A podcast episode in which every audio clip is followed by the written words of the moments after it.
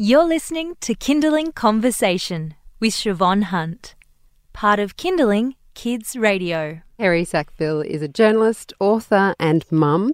A lot of what she writes about relates to her experience as a single mum. So basically, her professional and personal work are entwined, which is great for her readers, but not always so great for Kerri or for her family. Where is the line when it comes to privacy, particularly when you consider that part of Kerri's work is online. Actually, most of her work is online. It's on social networks where the personal and the private can become very blurred. I should say the professional and the private. And while this is a, a work life dilemma for Kerri, I think it's something many of us can relate to because we're all on social media posting about our lives. I should also mention that Kerri is passionate about a child's right to privacy online. Hi, Kerri, how are you? I'm good. Good to be here. So it feels like um, there are some major conflicts there with your work and your um, perf- personal life. Yeah. Um, for those who don't work in the media, can you explain how your online activity and those thoughts and the comments and the writings um, are so much a part of your professional work as well? I started out as a blogger, so I was basically writing my own little website, and people would come and read it. And I was read, writing about my life and my experiences and my kids, um, and that turned into paid columns. Um, for it started for minor publications. It, it you know evolved into uh, quite uh, high profile columns for major publications. And then I wrote a couple of books. Um, and what I also do, what every journalist or writer has to do is keep up a social media profile. So I post links to things that I find interesting. I post links to my own articles. I write a little bit about my life because people are a bit interested in it, even though I'm not that interesting. um, but what I've had to do is is draw a really clear line.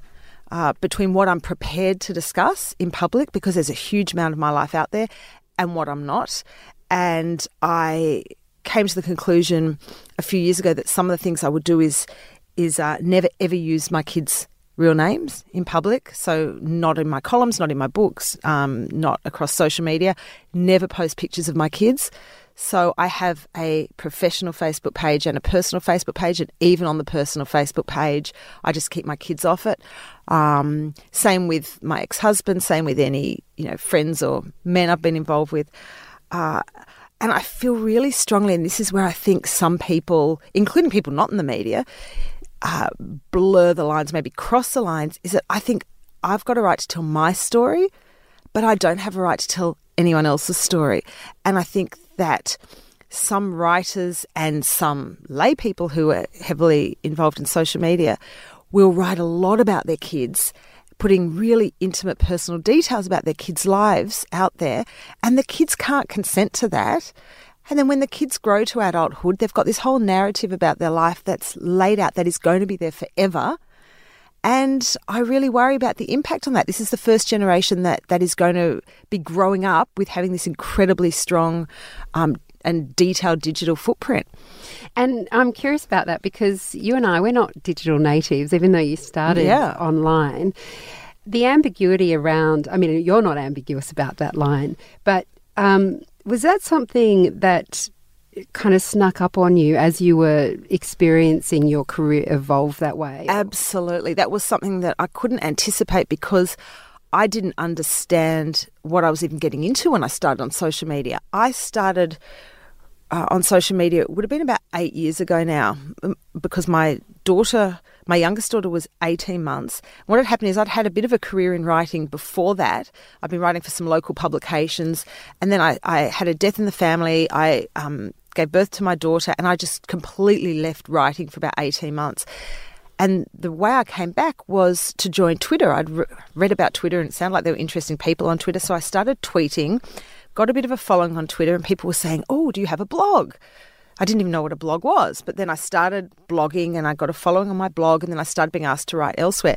And so this whole career really crept up on me, and I had to figure it out as I went along. And I'm actually I, it was probably good luck more than more than foresight that I didn't use my kids' names in the early days because once it's out there, you can't take it back. I had these cute names for them; they were still very little, and I called my son Little Man and my daughter Pinkala, which was the name she gave herself, and and um, the baby was the toddler. And it evolved from that. And I realized after a few years of, of writing, probably less than a few years, when I had a bit of a following, even though I'm certainly not a famous person, anyone who's got a following online has people interested in their lives. And I started to notice if I ever Googled my name, it would come up Kerri Sackville's children, Kerri Sackville's husband, Kerri Sackville's. People were interested. And so I realized I had to put up really clear uh, boundaries and walls and, and keep them off, you know, keep them offline to do my best to protect them because they didn't ask for a mother who writes online. Um, and when I do write about them, it's in very, very general ways. So I'm pretty confident that even now, if somebody read everything I'd ever written, they wouldn't recognise my son if they bumped into him on the street, which which comforts me. And now my kids are starting their own social media profiles anyway. So. and they're like, Can I get a shout out? I'm saying, No, you can't. Do it yourself. Uh, you're listening to Kinderling Conversation. I'm speaking with Car- Kerri Sackville, who is a author. She's online all the time, and we're talking all about all the time, and we're talking about that line in, that gets becomes blurred these days between um, our lives and our private lives and that of our children. Um, it's funny because the, the next question I had for you, Kerri, which you kind of just answered, was Have you ever slipped up? Have you ever?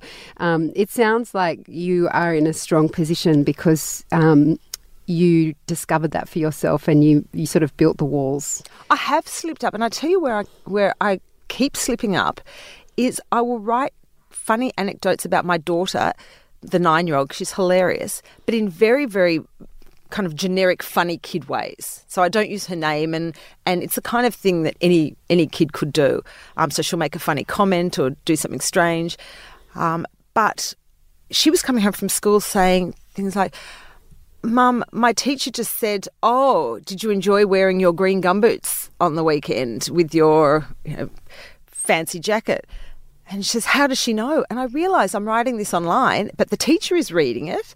And then the teacher's going to my daughter and saying, Oh, I see you did this on the weekend, or Oh, you said something funny to mum, or you sang this song. And I forget when I'm writing, you're sitting at home at your computer, and I think a lot of people forget this as well. It seems really detached, and you're sitting at home on your computer and you're posting photos and you're saying funny things, but people out there are reading it, and then they're interacting with other people in your life so that some of the some of the parents, men and, and women, who post a lot about their kids forget that it's going to come back to them eventually. There might be kids at school who who read about it. I was thinking particularly about um, you know, Roxy Jacenko, whose husband was just in jail, and I've read that that she told her daughter Pixie that uh, her husband was um, off on business in China. I'm thinking, well, even that Pixie's four years old, but surely somebody at preschool or a mother or something is going to let slip. How do you, how do you hold that back? So I, I think we, we need to remember that everything will get back to them eventually that we put out there. And I think as well um, for parents who have very small children, like I think I have talked about this with people before about the images I've put up of my kids when they were babies mm. that you mm. think are really funny mm. that can come back to haunt you. Um, it's this might be a hard question to answer because, like I said, you've got these um, checks and balances mm. in place for you now. But do you have any advice for parents who feel the horse may have bolted? Like, for example, I've become more aware about my kids' privacy online, so I don't post as much. Yeah. I, I, haven't stopped completely, but I don't post as much. And um, I was told to ask them permission before I post, yeah. which I've started doing. Which is also why I don't post so much because they keep yeah. saying no, and I'm like, oh, but you're so cute cute. I hate yeah. respecting your privacy. Yeah. And that's a tricky one anyway because uh, your kids are 3 and 5 and I think it's it's difficult for a 3 or a 5 year old to even give consent and there'll be a lot of 3 and 5 year olds say yes mummy put me on the internet and they don't really know what it means. I think for people who aren't in the media, have your internet privacy settings on high. It's amazing how many random people I can click onto and I can see every photo they've ever posted. Um, so people don't know to put their privacy settings on high. And for people in the media, I think the key for everybody is to imagine how you would have felt if that information about you was out there. You know, if, if um, when you walk into a board meeting, you know that photos of yourself on the toilet aged four are out there on the internet or information about your first kiss. You know, I see people writing, "Oh, my daughter just had her first kiss and it's so exciting." Imagine how the daughter would feel, mm. you know. So, mm.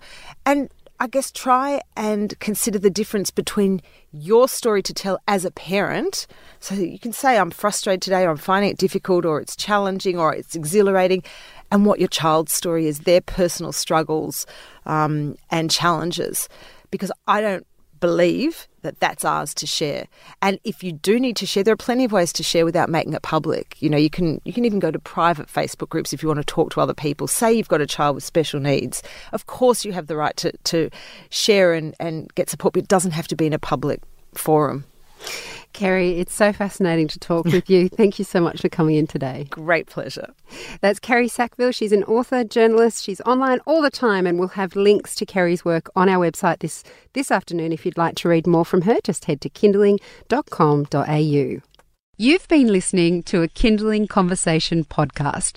We'd like to reach as many parents as possible, and you can help us by giving us a review wherever you downloaded this episode.